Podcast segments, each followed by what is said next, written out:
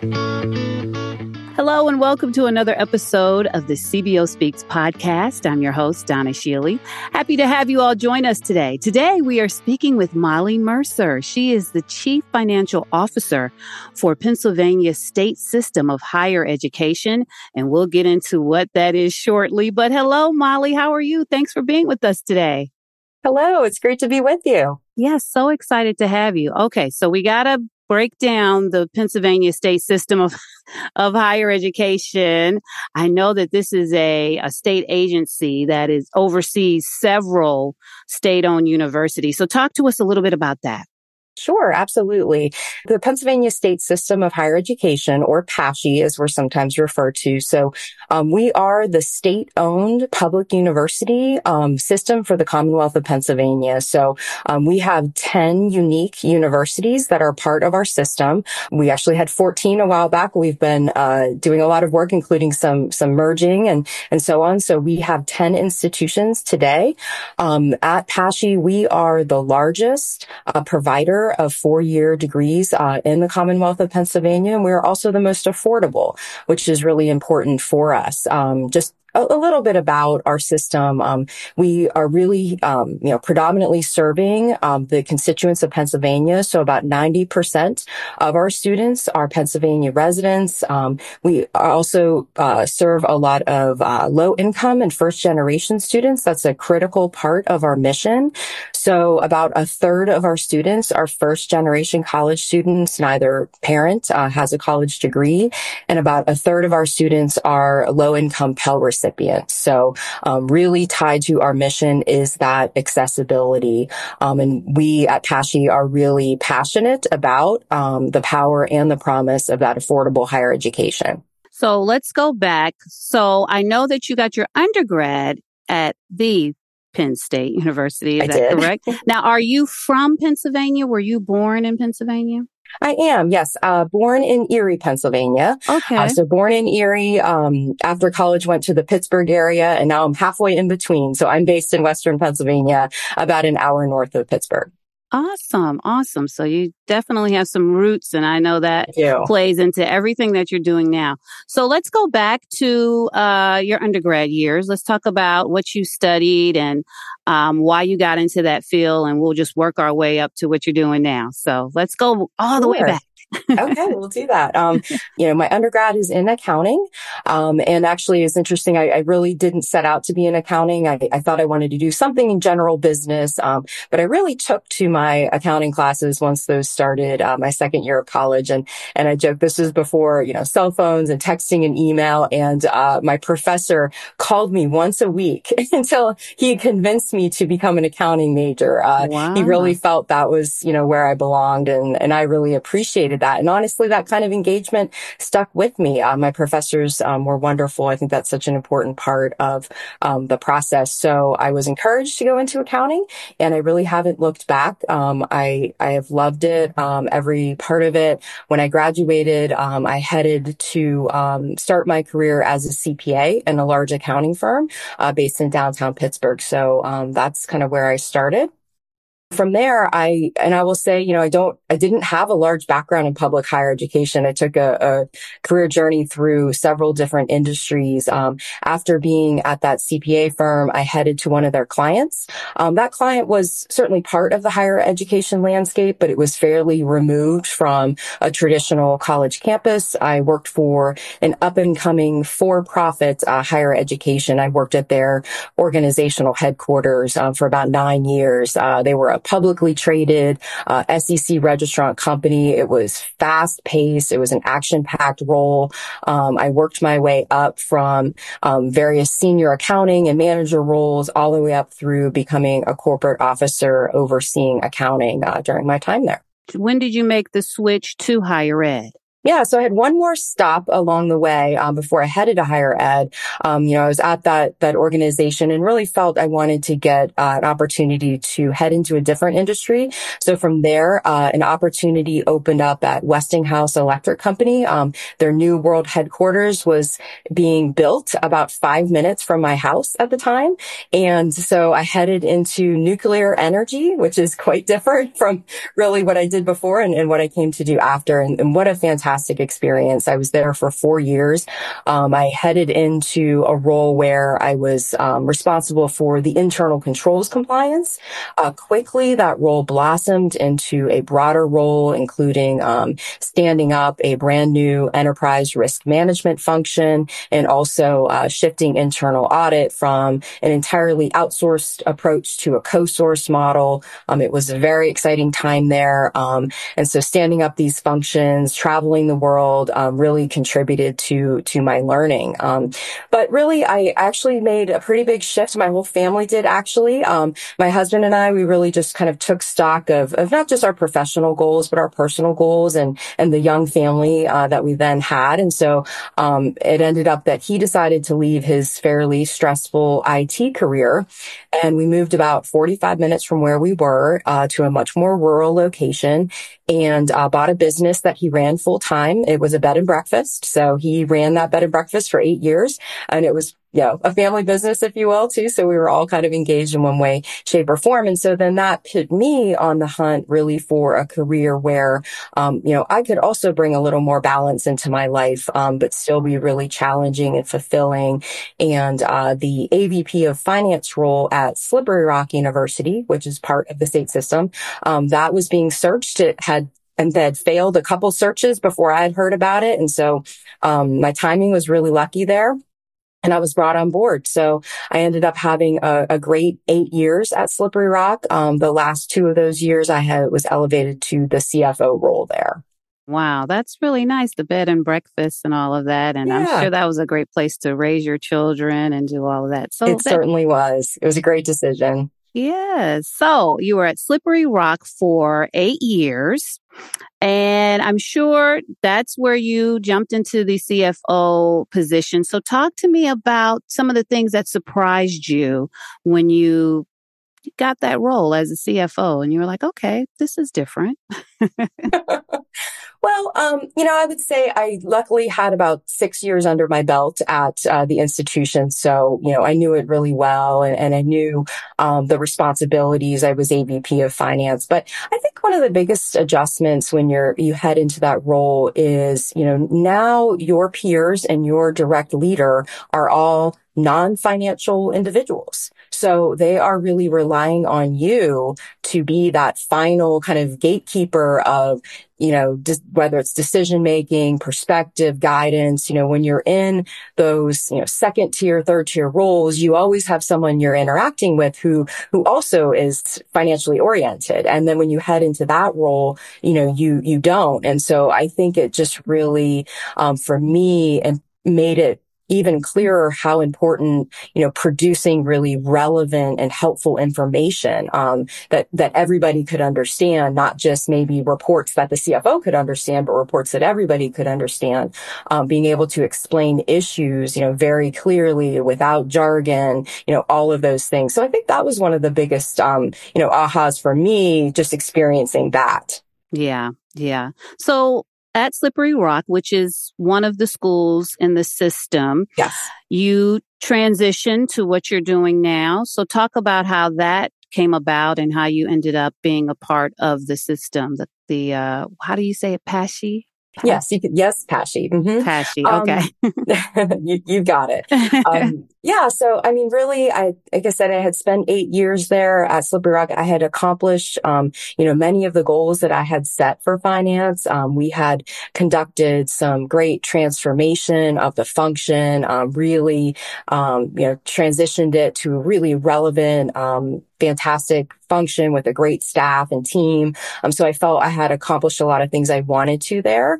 Um, and also uh, back to those earlier career steps for me, I had a lot of background previously at central type offices, headquarters or, you know, the like. And I really enjoyed that engagement across multiple locations. I liked, you know, being that resource and, and that variety of working with those institutions and helping them, um, with, with, you know, whatever I can be of support with. Um, so that paired with the fact that our chancellor has, um, been undertaking huge transformational change in the system and it was an opportunity to be even more directly a part of that. So uh, the time was right, and I haven't looked back since that was about three years ago. So everything that you are over, can you just talk a little bit about all the things that you are responsible for in this new, in this role that you're in now? You know, here at the system office, my role is really to provide guidance, direction, and strategy across the fiscal and facility areas. Um, so when I say fiscal, that encompasses the accounting and controller function, uh, treasury, which we had many couple years being very active in the treasury area, um, as well as the budgeting, the financial analysis roles, and then um, providing facility uh, direction and oversight as well. So, you know, as part of that, I work work really extensively with internal and external constituencies um, to make sure our finances are well stewarded um, here at the system, making sure we have effective processes and policies. Um, I do this through day to day processes that we manage, as well as a big part of my job is spearheading um, key projects and initiatives. And there has been no shortage of those. So I'm sure. I'm sure. So, okay, I'm trying to wrap my head around. So you're overseeing the 10 state owned universities.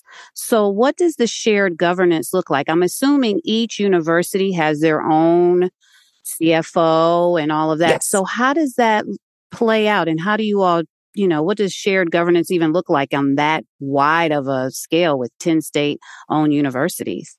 Yeah, that's a great question. And in fact, that exact um, area has been part of what has been under transformation um, here as what we have a, the, the terminology is system redesign. We have been on this multi-year journey um, to uh, really transform a number of facets of the system. And one of them is uh, that exact kind of shared governance you described. And so um, the model that has been now in place for a good couple of years, uh, maybe even a little longer, has been fantastic. I think, in terms of improving that and, and really allowing us to be more powerful as a system. So um, what has been established is lots of acronyms. So I'll try to okay. cover what they mean. But um, so we have the SLG or the Strategic Leadership Group. And what that does is it pulls together from each institution a number of disciplines into dedicated groups. So for instance, the CFOs have a group, the chief technology officers, the chief academic officers, and there are uh, several others. And so um, those groups are critically important. So one of my big responsibilities is um, the interface with that group. So making sure that um, you know we are bringing forward you know relevant and timely information. We're vetting issues with that group. Um, another piece that's really helpful that we um, folded in is that those groups have university-based leaders. So we have uh, kind of nomination and voting process, and we have um, with the CFOs we have co-leaders, and so then I have um, you know two individuals to do you know, planning and understand, you know, what are the issues on the ground and how can the system, you know, um, provide information or be a part of that. And so those, those, uh, groups, um, interact quite frequently. And then we've done different things over time, um, including um, the heads of those groups all interacting with each other, the entire group interacting with each other. You know, we, we keep um, experimenting with different models. And then in addition, a very important part of that governance is what we call the ELG or the executive leadership group, which is all 10 university presidents and the chancellor and deputy chancellor. And so, um, that group, in fact, it was, it was, uh, active for about a year before COVID, but really, um, I think the, the COVID pandemic brought that group together, you know, even in a tighter way. And so they meet for two hours every single week. And you can appreciate how busy university presidents and chancellors are. And they really, I think that just shows how seriously they take that shared governance and the time that they take to um, connect. And so oftentimes, you know, items move from the SLG groups to the ELG groups as we vet them and bring them forward. And then actually information really flows both ways. And, um, you know, I have a, a, lot of responsibility for, um, you know, covering topics and, and matters for the ELG as well. That's good. And I realized I neglected one other area oh, when okay. I covered mm-hmm. my profile, and that is also internal audit. So internal audit is also kind of administratively reports up to me, and that has also been going undergoing a lot of change. It was uh, insourced, and now we have it uh, mostly outsourced. So all of those uh, topics and matters are, are things that I discuss with those groups. So, what is your day to day? I know every day is different because there's always different things coming up, but for the most part, what is your day to day look like? What is, you know, how do you spend your days? I'd say a lot of it tends to be pretty project driven. Um, we are really, you know, heading through a lot of projects and initiatives. And, you know, I'm typically responsible for, you know, doing a lot of, um, you know, the, the research, the, um, the coordination and communication about those issues. So, for example, right now, um, maybe for the third or fourth time in, in five years or so, we are doing some revamps to our planning process. Um, that's something that really, uh, from a continuous improvement standpoint, always needs a look, right? So, um, you know, we are trying to link it back to other key processes. We're trying to scan our risks and make sure that they are covered appropriately and how can we enhance it. So, um, you know, I'm often leading those those groups. Um, I'll also be leading, you know, I, and those really range from very, very strategic topics to,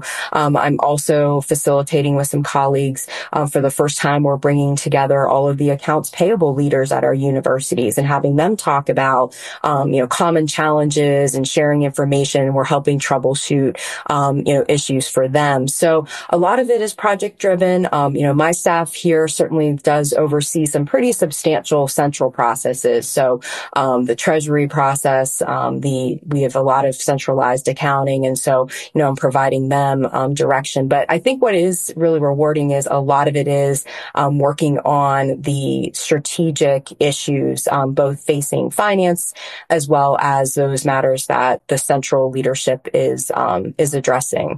Well, let's talk a little bit about leadership. I want to talk about some leadership lessons you've learned along the way. You've had, you have a wonderful career. So talk to me a little bit about some of those leadership lessons. Probably a couple things come to mind. I think one thing that I'm generally learning and appreciating is to, you know, trust my instincts and maybe speak out more.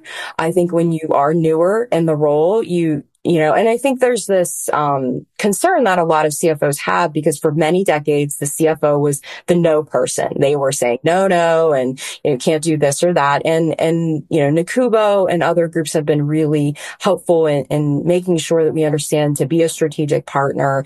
You know, you do need to broaden your perspective, and so I think a lot of us take that seriously. And so you know, but at the same time, there's a balance, and you know, how to speak out on something, when to speak out, um, and I think for me, um, you know, and I think with anybody, it's important to read the room, uh, make sure that you get those opportunities one on one with your president or your colleague. Um, but then, you know, when difficult points needs raised, when a risk needs flagged, um, or difficult decision needs make, you know, just trusting your instincts, um, because really often the organization is looking for the CFO to do that. Um, I'd say more so than other positions. And so, um, recognizing that, um, has been really important. So I think generally, um, that's a leadership skill that I have been honing um, and focused on. Um, I would also say, I think I'd be remiss in saying in higher ed, if um, you know, communication and shared governance learning is always part of the equation as well. So, um, you know, really making sure. I think if you know, if you if you think you've communicated something enough, probably do it a couple more times, a couple more ways. There's no such thing as over communicating, and I can look back to, you know, one or two projects where, you know, I thought we had done it and, you know, you realize, well, we perhaps could have consulted in this group or, or, you know, attended this meeting and spoke about it. Um, that's a big departure from my prior life. You know, when I was in corporate, that just wasn't part of the equation. But, you know, um, at the institutions and at the system, everyone does want to know what is happening, you know, why is it happening? And they want a chance to dialogue on it. And I think those learnings I had early on in that leadership role really helped prep me for what I was describing earlier. This, I'd say it's even a more complicated and important communication flow at the system office between um, our, our university CFOs, our university presidents, and making sure you've really done that thoroughly. So uh, I think that that background in learning um, helped equip me for that. Well, let's jump to mentorship a little bit. I love how you went back to your undergrad and how you said you had a professor call you That had to have been on the, the regular phone. We the regular have, phone. That's right. that he'd call you every week.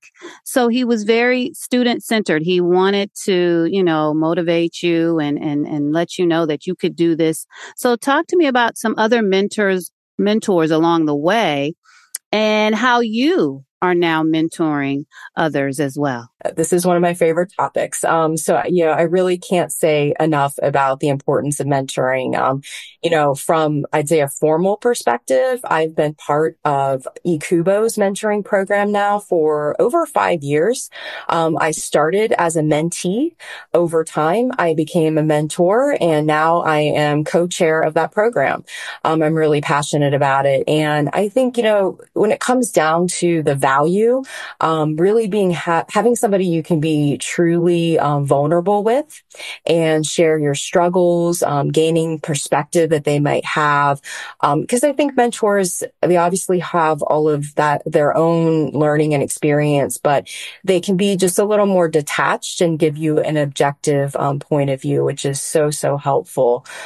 For me here, and as I look back, there just have been so many folks, but, um, you know, maybe a couple that I would highlight. there was, a, there is a, an individual who is still in our system. Um, he was a, a, chief business officer at another university. Um, he has risen very quickly. He is now actually a president in our system. Um, he reached out to me so many times as I was getting my footing at Slippery Rock. He knew I came from a different industry and, you know, just constantly offering, um, you know, direction and support and, you know, advice. And he actually, um, brought me in a twofold. He brought me into getting involved in EACUBO, which I am really significantly now. And also, um, he tapped me and said, I think you should join, um, the EACUBO mentoring program. I think you should, um, do that as well.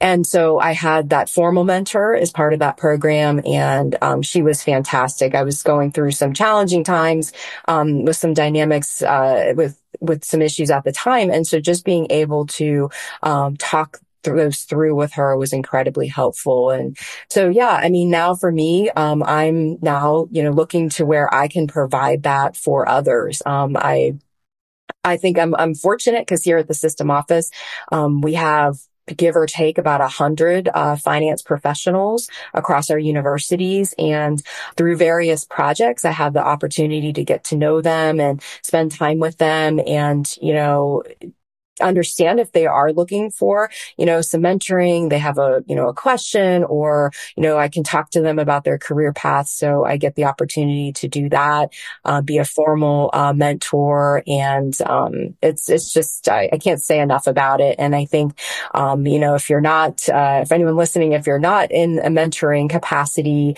look into it really and just, just reach out to folks because it can really range. I mean, I think back to Slippery Rock. I served as a mentor to several several of the student workers who came through our office. They were all finance majors and, um, you know, they really were, were looking for some additional perspective. Yeah, no, that's really good. I'm feeling led to ask you about work life balance, dealing with all that you do at the system and family um, and how you balance that out and just not just just your personal you know life to make sure that you're not overdoing and you know how do you balance that all out yeah so i think the key is that I've realized is balance probably doesn't necessarily always happen in a given day or given week. It's more about over the long term. So, um, for instance, especially now in this role at the system office, I have a lot of responsibilities for board meetings. Uh, we have quarterly meetings. Um, and often additional meetings and sometimes workshops and then pre-meetings and so on and so forth. So, um, really that cycle around a quarterly board meeting doesn't feel very balanced. um, you know, and, and I think just being able to recognize and know that. And so then proactively building in some time where for some additional family time, um, both before and after, you know, one thing that I'm really proud of that a colleague of mine uh, thought of a couple years ago is, um, we have something at the system office that we call common days. There's, it's a university term, you know, common hour. It means nothing gets scheduled. And our board meetings are always a Wednesday and a Thursday. And he has proposed that the, that the, uh, following Friday and Monday are common days. So that way people can, you know, take a vacation day without everything piling up. There isn't a lot of meetings. It's a chance to, um, catch your breath. So, um, I have appreciated those kind of efforts. And, you know, I think for me, it's just the planning, quite frankly, because I know, um, I'll have certain seasons that are busier with travel. They're busier with board commitments. And so, um, making sure when I can find that window that I do take advantage of it. Um, I also have hobbies that I enjoy. So I enjoy hiking. Um, I enjoy yoga. I enjoy several things and I just, you know, make, make time for them. I really do. That's good. No, that's so good. Thank you for sharing that. So before we close, I want to talk about your future, where you see yourself uh, in the future and the future of higher ed altogether. I know that's two loaded questions, but uh, where do you foresee yourself and higher ed in the future? I mean, I think for me, my goal is always to be able to continue learning and growing.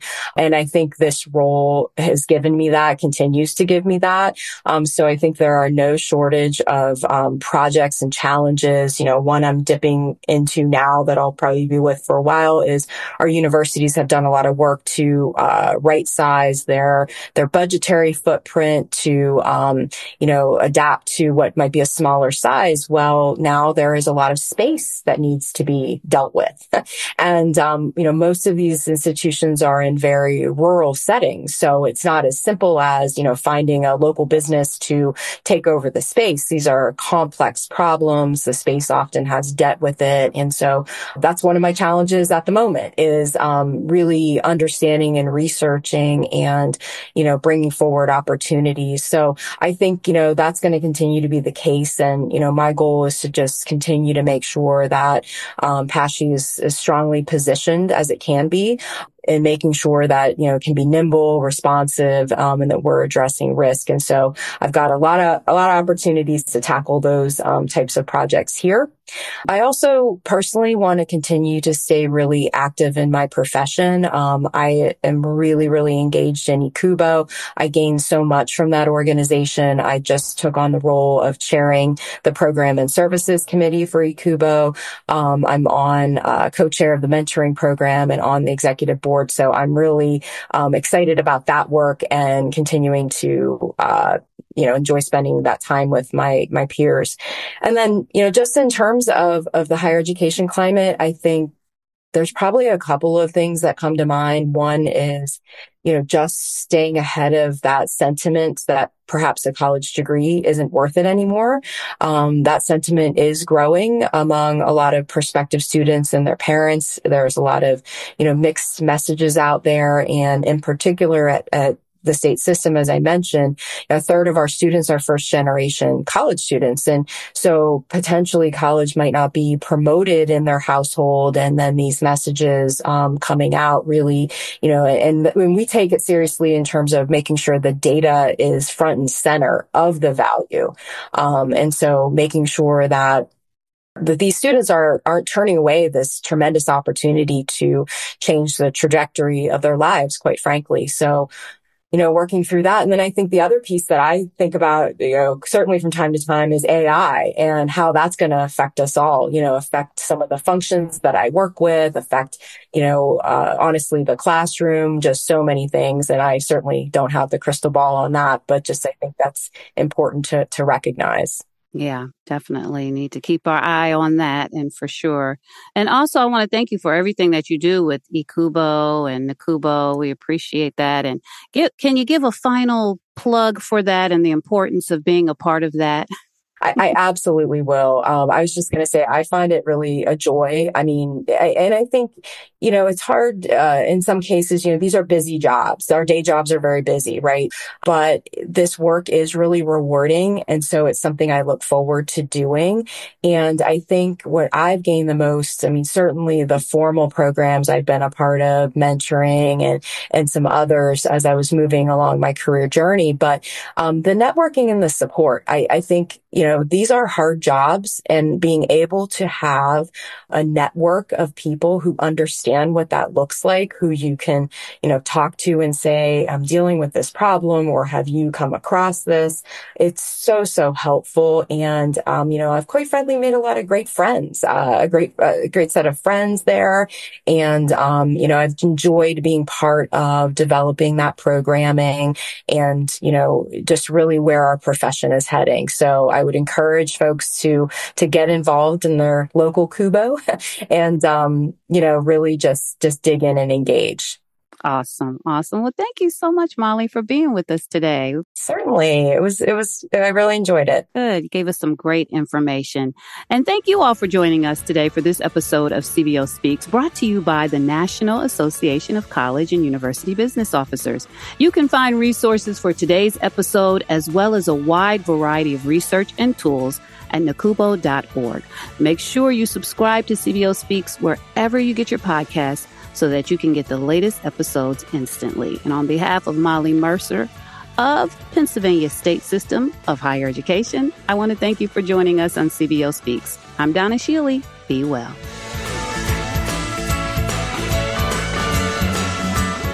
CBO Speaks is a production of the National Association of College and University Business Officers. Audio engineered by Andy Nelson and True Story FM. Music by Michael Beam. Post production support by Janelle Dempsey. And I'm your host, Donna Schiele. Thank you for listening.